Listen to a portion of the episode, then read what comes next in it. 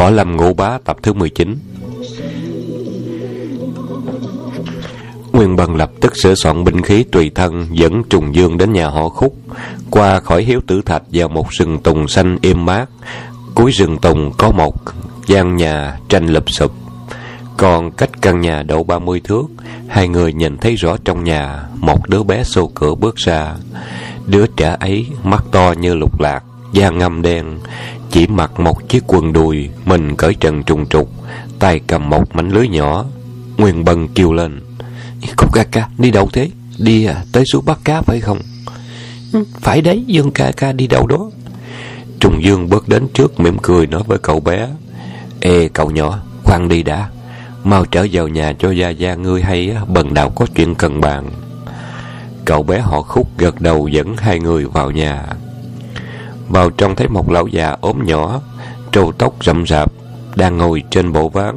Trùng dương bước tới chắp tay thi lễ nói y lão trưởng cho biết quý tánh đại danh cậu nhỏ đây có phải lệnh lang của lão trưởng không? Lão già khẽ gật đầu và đáp Ê, ngu lão họ khúc tên thiên hồng thằng nhỏ là con của ngu lão tên là khúc thắng. Đạo trưởng gia lâm tới đây có điều chi dạy bảo?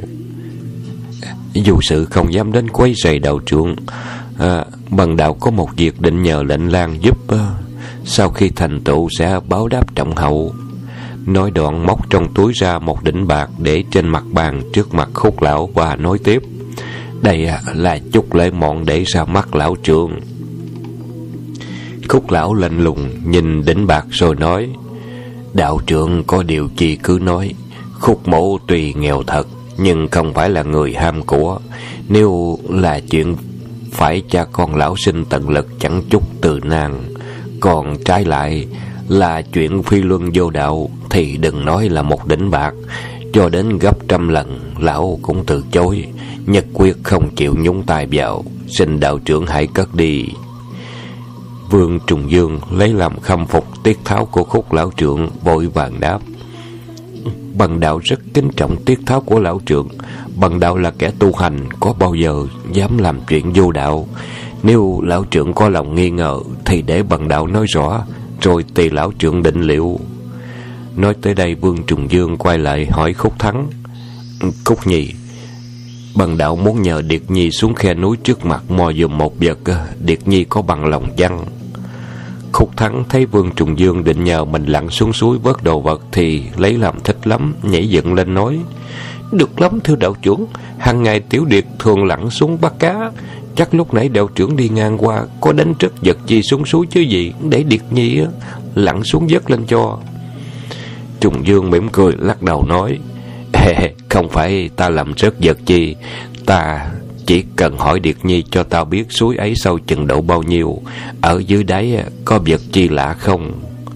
Khúc Thắng suy nghĩ một chút rồi nói, Thưa đạo trưởng, Cũng khó lòng mà nói trước, Chắc à, chỗ đó cạn chỉ độ năm sáu thước, Nhưng cũng có chỗ sâu tới ngoài hai vượng. Hàng ngày tiểu điệt lặn xuống tận đáy, Bắt cá nén ở dưới đáy tiểu điệt có thể nhớ rõ từng hòn đá một, Vì ở dưới đáy trong vắt có thể trông thấy rất rõ ràng. Dương Trùng Dương nghe xong cảm mừng hỏi ừ, Tốt lắm, Bần đạo chỉ nhờ Khúc Nhi vớt một cục đá ở dưới đáy lên, Sau khi vớt được Bần đạo sẽ thưởng thêm mấy đỉnh bạc nữa.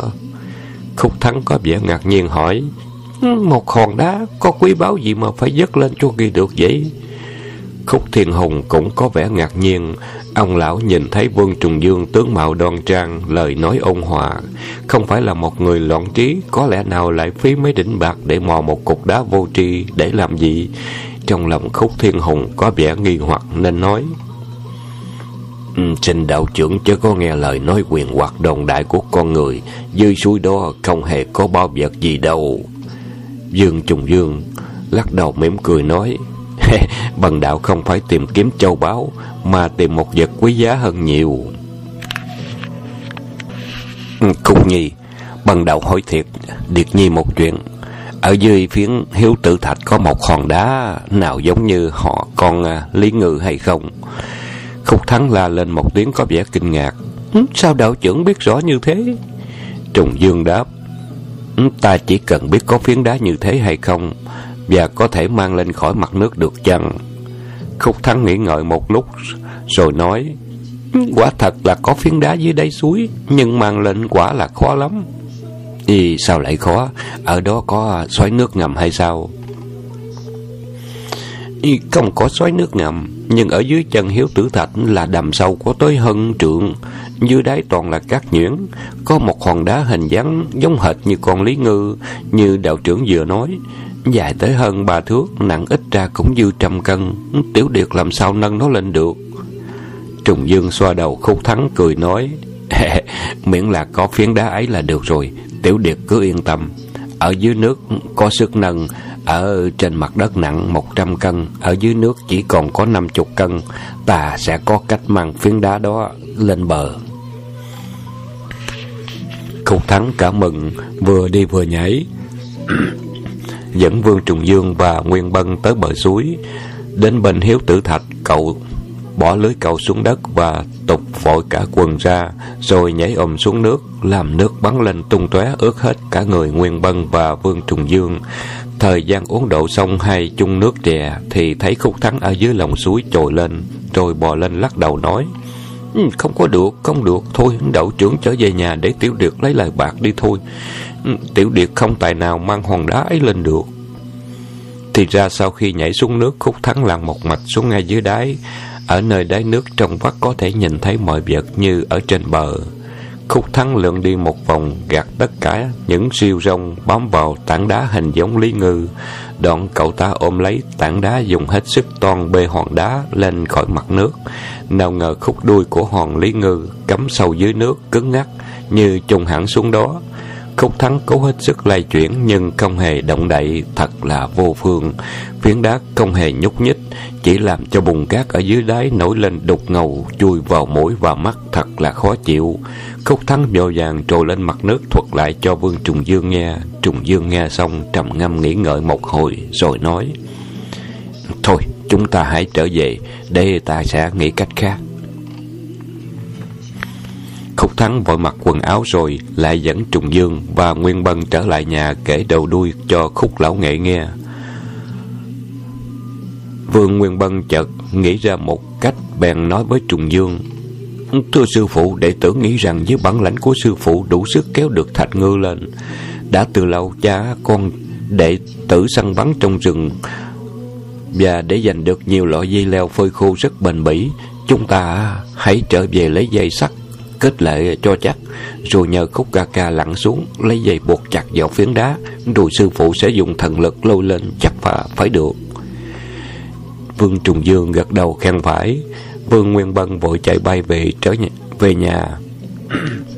Không đầy nửa buổi ôm tới một đống dây rừng và một chiếc lưới thú bằng dây sắt.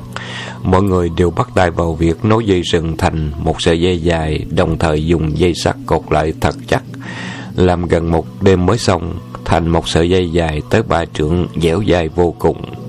Sáng hôm sau, Vương Trùng Dương và tất cả mọi người đã có mặt ở bên bờ suối. Cốt Thắng cầm một đầu dây, nhảy ôm xuống nước. Chỉ lát sau, cậu ta nổi lên và la to. Đạo trưởng kéo đi, dây đã của thuộc kỹ rồi. Vương Trùng Dương cả mừng vội, vẫn đơn khí đơn điền vào hai cánh tay từ từ kéo mạnh đầu dây. Nhưng lạ thay phiến ngư thạch dưới suối như không hề nhúc nhích. Trùng dương kéo luôn ba lần, quái thạch vẫn trơ trơ. Chàng hết sức kỳ lạ, bèn bảo khúc thắng lặn xuống nước, lẫn lần nữa quan sát ra sao. Khúc thắng lặn xuống nước một lúc rồi đầu lên nói Đạo trưởng đừng kéo nữa mất công Dù kéo mấy cách mấy cũng không chuyển được phiến đá ấy đâu thì ra phiến ngư thạch ấy bị vùi dưới đáy suối quá lâu, Nên đã bị nhiều lớp đá quyện chặt vào thành như một khối, Thì làm sao kéo lên được? Hơn nữa sợi dây khúc thắng buộc vào ở một phần trên phiến ngư thạch Tựa như một que tâm xeo vào núi sắt, Kéo nữa chỉ phí công mệt sức. Trùng Dương kéo mãi không lai chuyển được phiến đá trong lòng phát giận. Chàng bèn giật đầu dây một cái thật mạnh. Cái giật ấy chàng đã vận toàn lực của khí kình đem mười lâm thành phách lực ra sử dụng bực một tiếng sợi dây rắn chắc không chịu nổi sức mạnh hai đầu trì kéo đứt làm hai đoạn trùng dương hết sức buồn rầu thầm nghĩ đã biết rõ nơi ẩn giấu của âm chân kinh nhưng chỉ có thể cùng mắt để nhìn mà không thể lấy. Một phần đã thất bại không nói làm gì, bây giờ thất bại lên thêm lần thứ hai. Ba người cùng trở về nhà của Khúc Thắng. Trùng Dương vì tâm sự đa đoan không thể ngủ được. Đêm ấy chàng ra khỏi nhà, ngẩng đầu ngắm trăng sao trên trời để tiêu sầu. Chàng nhìn thấy bãi vì sao bắt đầu trên phương Bắc, chợt liên tưởng đến bức hoa đồ thiên oai bắt đầu trận của sư phụ để lại bèn tự nhủ lấy mình. Xin mở ngoặt của người đọc. Trong cuốn sách này, cái trận thiên can bắt đầu mà cái người biết hoặc là cái người đánh máy để lên hồi thì thiên oai bắt đầu, hồi thiên cương bắt đầu, lúc lại thiên can bắt đầu. Lồng sông sa ngầu, nhưng dù tôi đọc thế nào thì cũng nghĩ đó là thiên can bắt đầu trận. Xin đông ạ con người muốn luyện bản lãnh hà tất phải căn cứ mãi vào sách vở. Có củ âm chân kinh cũng tốt, không có nó rồi không luyện được tuyệt kỹ hay sao? Như thiên sát đấu trận và tuyệt kỹ nhất dương chỉ đâu có nhờ nhờ cổ âm chân kinh mà cũng vẫn luyện được thành thì đó sao? Vương Trùng Dương suy nghĩ đến nhất dương chỉ, trong lòng bỗng nảy sinh ra một chủ định, nguyên trong thời gian bế môn khổ luyện nhất dương chỉ ở thạch động tung sơn, đã có lần thử qua kinh lực của một ngón tay xô mở được cửa đá của thạch động, chàng đã được sư phụ chỉ dạy qua. Nhất dương chỉ không những soi thủng tất cả những vật cứng rắn, mà còn bao nhiêu công hiệu khác, không lường được, có thể chỉ lửa, quẹt, có thể chỉ lửa, vẹt nước phân hai, nhưng chàng chưa có cơ hội ứng dụng lần nào. Đêm nay thừa cơ hội này cũng nên đến bờ suối ứng dụng thử xem sao.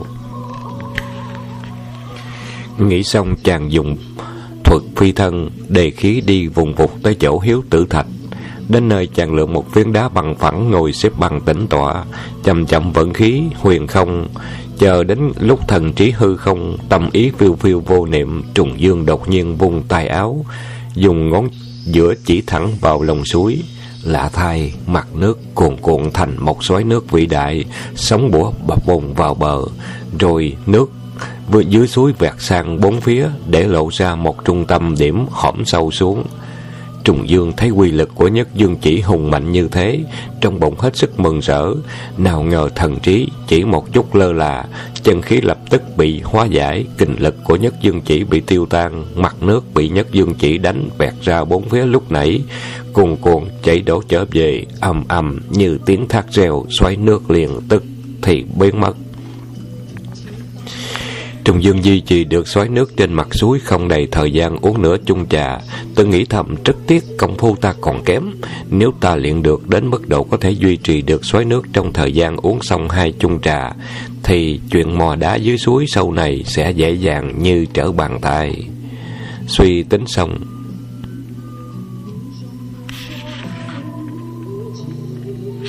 Trùng Dương bèn chậm chậm nạp khí vào đơn điền, gạt tất bỏ tất cả bỏ tập niệm ra, song chưởng một nắm, một mở, ngón giữa của tay trái chỉ thẳng vào lòng suối.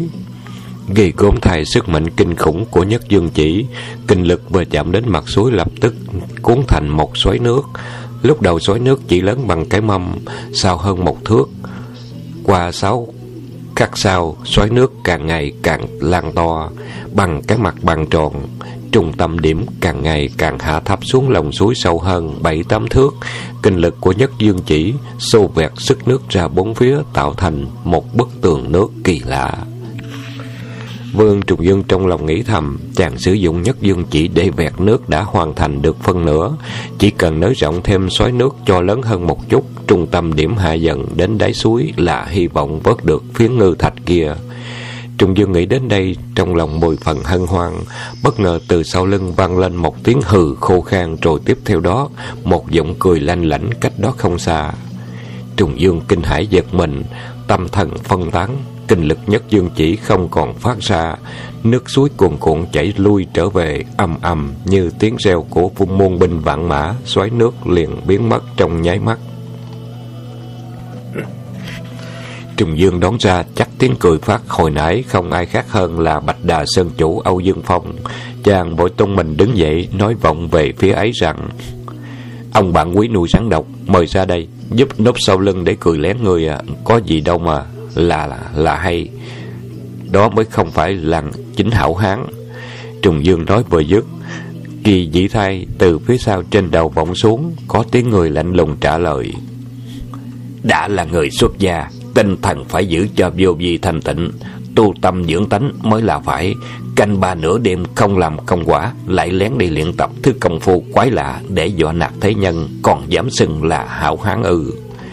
Trùng Dương nhảy một rất linh thính.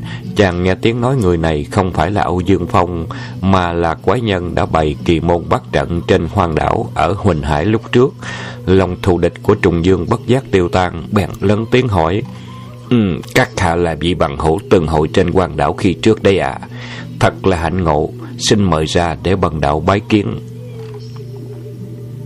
Nhưng bốn bề im lặng Không nghe tiếng trả lời Trùng Dương bèn lặp lại lời nói lần thứ hai Vẫn không nghe đối phương trả lời. Tràng đành trở về bên bờ suối Thốt nhiên trên đỉnh đầu có tiếng nói vọng xuống rất rõ ràng. Ta không muốn giáp mặt nói Chỉ vì ngươi không phải là hạng người cao nhã Lời nói mà ngươi còn nặng nhiều tục khí, Nhưng ta có một điều dặn ngươi. Đứa nhỏ họ khúc kia căn cốt rất tốt, Ta nhất định thâu nó làm đệ tử, Cấm nhà ngươi thâu nhận nó. Nếu nhà ngươi nói nửa tiếng rằng không, Giữa ta và ngươi từ lúc này Sẽ coi nhau như thù địch. Ngươi nhớ cho. Trùng Dương nghe đối phương nói xong, Trong lòng rất kinh sợ, lẩm bẩm nói một mình.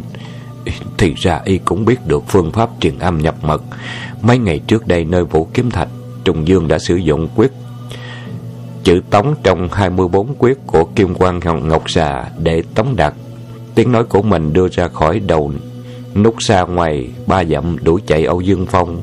Nào ngờ hôm nay chàng gặp quái nhân này cũng dùng công phu truyền âm nhập mật, truyền tiếng nói của y từ ba dặm ngoài đến đây thật quả đúng với câu trời cao vẫn còn trời cao khác. Trùng Dương lần này đến Hoa Sơn thâu thêm Vương Nguyên Bân làm đầu đệ, với Mã Khâu Tôn Đàm, bốn đệ tử cũ cũng đã được năm người. Vừa rồi Khúc Thắng tuy chưa có học đến võ công, nhưng căn cốt đã tỏ ra khác thường, đã định tìm cách thu nhận cậu ta.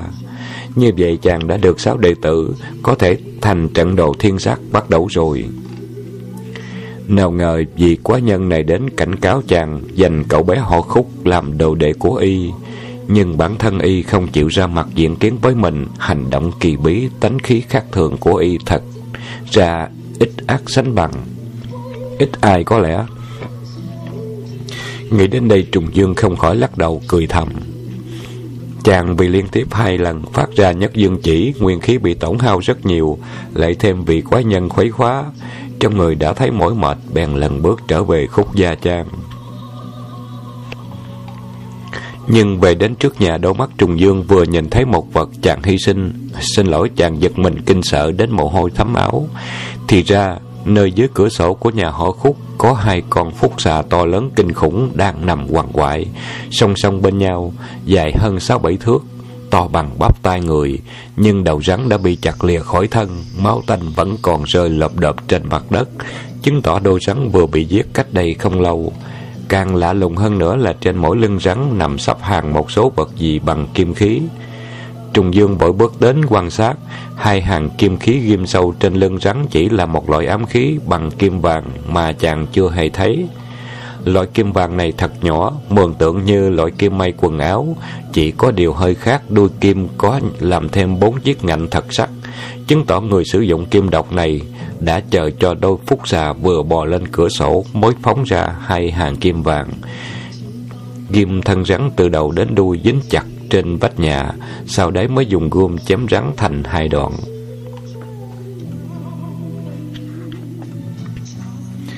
Kẻ thả rắn giết người, trừ Âu Dương Phong ra thì không còn kẻ thứ hai nào khác. Trùng Dương rời khỏi khúc gia trang trong một chút sơ hở ấy, thiếu chút nữa địch thủ thừa cơ hãm hại cha con họ khúc, chàng lấy làm hối hận vô cùng. Trùng Dương đoán chắc kẻ giải nguy kia nhất định là người đã sử dụng công phu truyền âm nhập mật đối thoại với mình vừa rồi.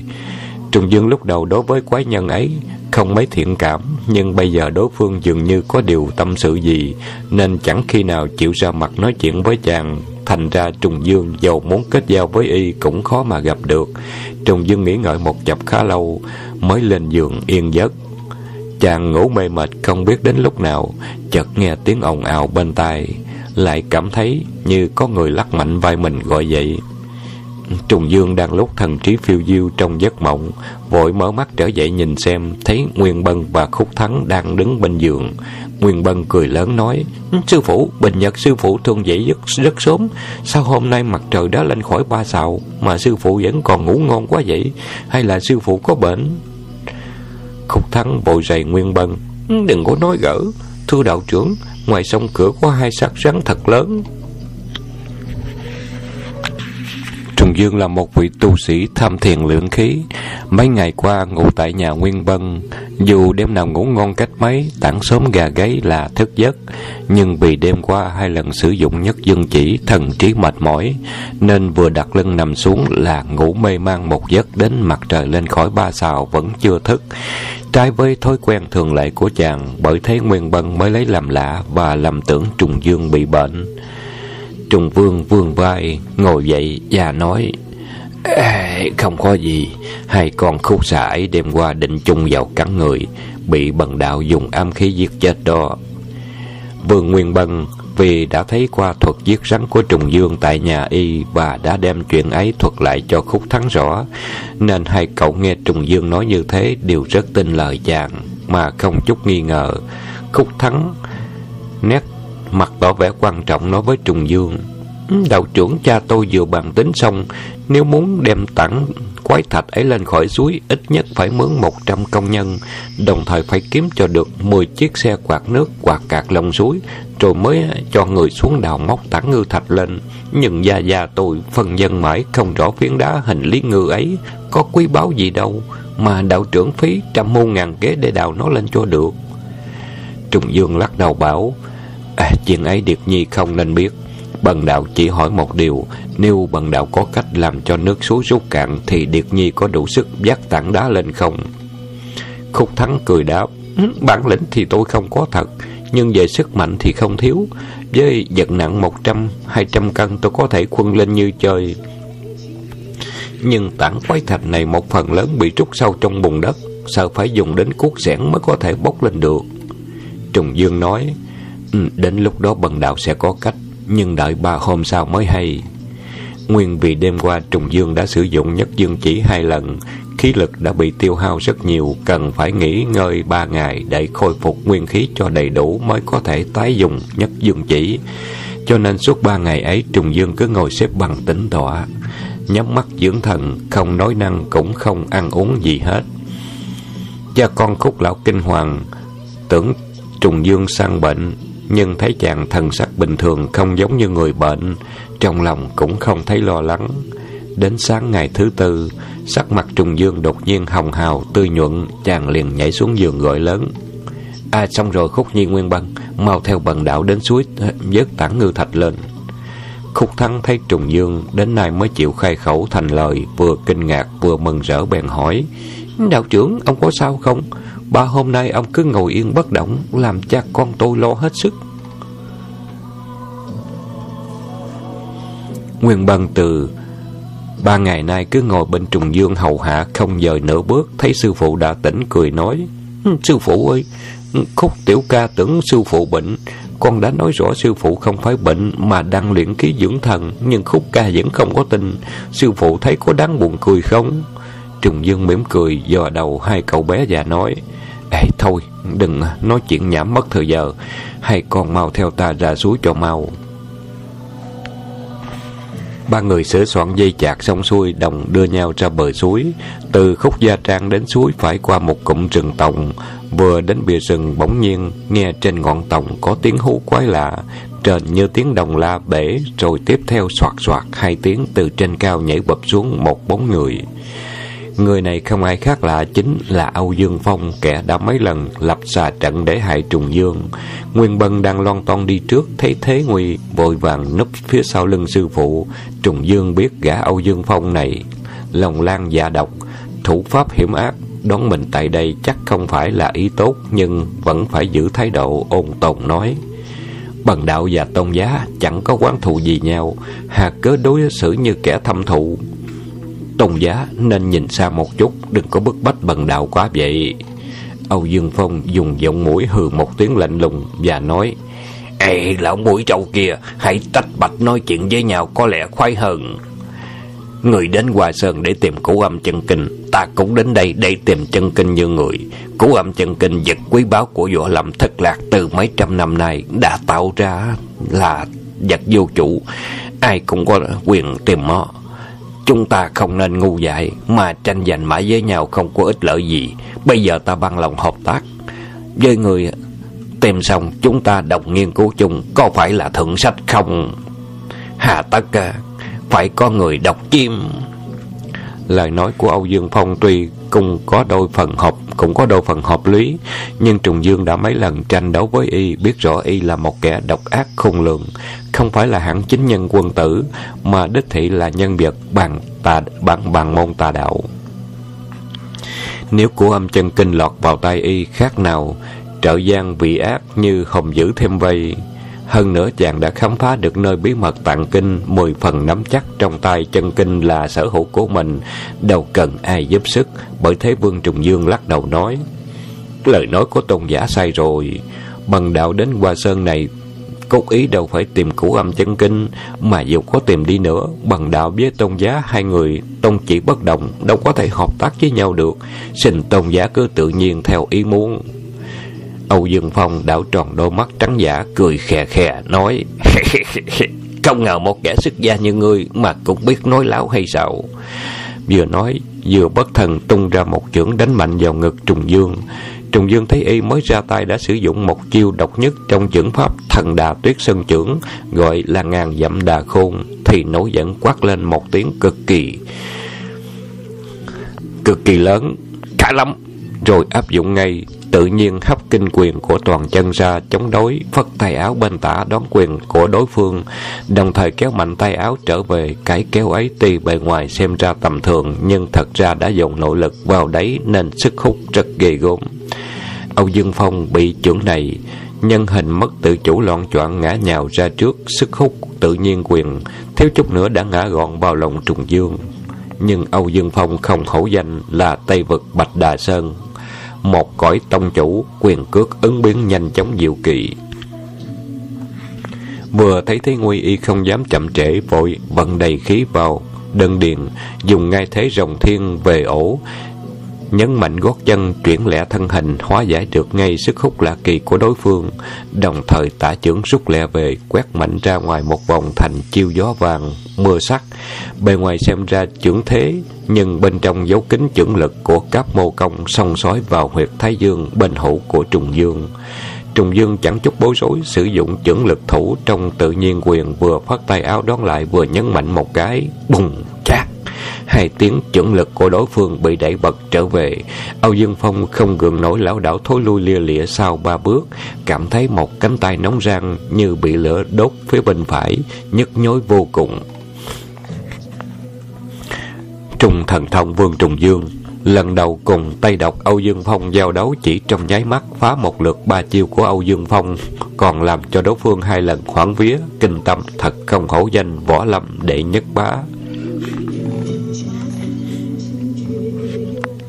Âu Dương Phong vội điều hòa bạch khí, múa tích sông quyền sử dụng thần đá tuyết sơn trưởng pháp, án theo phương vị bắt quái ngũ hành, liên tiếp tấn công khắp người trùng dương. Trong khoảnh khắc thân hình của trùng dương như bị vây kín trong chưởng ảnh trùng trùng điệp điệp của Âu Dương Phong, kình lực nhanh tựa do cuốn mưa tuôn.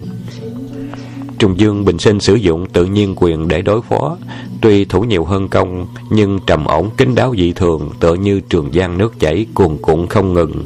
Âu Dương Phong đem tất cả tuyệt kỹ của 18 đường thần đà trưởng pháp ra thi thố, vẫn không làm gì được đối phương, trong lòng hết sức nóng nảy bực tức.